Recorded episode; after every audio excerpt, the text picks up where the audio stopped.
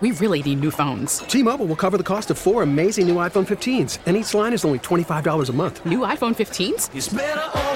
Only at T Mobile get four iPhone 15s on us and four lines for 25 bucks per line per month with eligible trade in when you switch.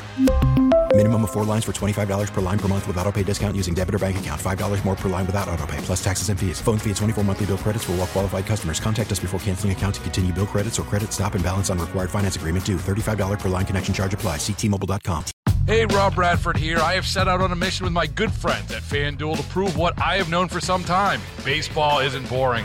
Now I have a daily podcast to prove it with some of the most notable people in the baseball world, screaming baseball isn't boring from the mountaintops or at least agreeing to come on our show. Players, managers, GMs, and yes, even the commissioner of baseball, Rob Manfred. It has been a constant wave of baseball's most powerful voices. So join the revolution. Subscribe and soak in Baseball Isn't Boring. Listen on your Audacy app or wherever you get your podcast. You'll be glad you did.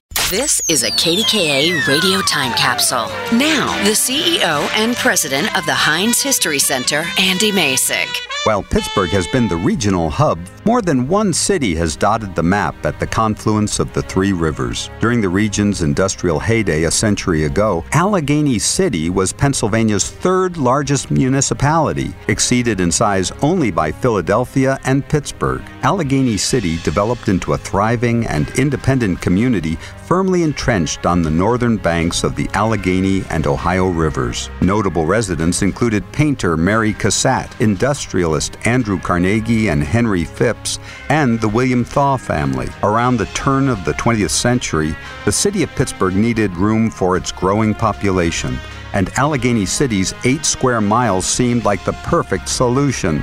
Although several attempts to annex Allegheny City failed in the late 1800s, the Pennsylvania legislature passed the Greater Pittsburgh Act, providing the legal authority necessary for Pittsburgh to successfully annex Old Allegheny. Following a contentious public vote on the annexation in 1906, the U.S. Supreme Court upheld the move as legal, and Allegheny City and Pittsburgh were declared one city Old Allegheny City became known as the North Side. Today, the North Side comprises 18 individual neighborhoods, including Allegheny Center, Brighton Heights, and the waterfront district known as the North Shore.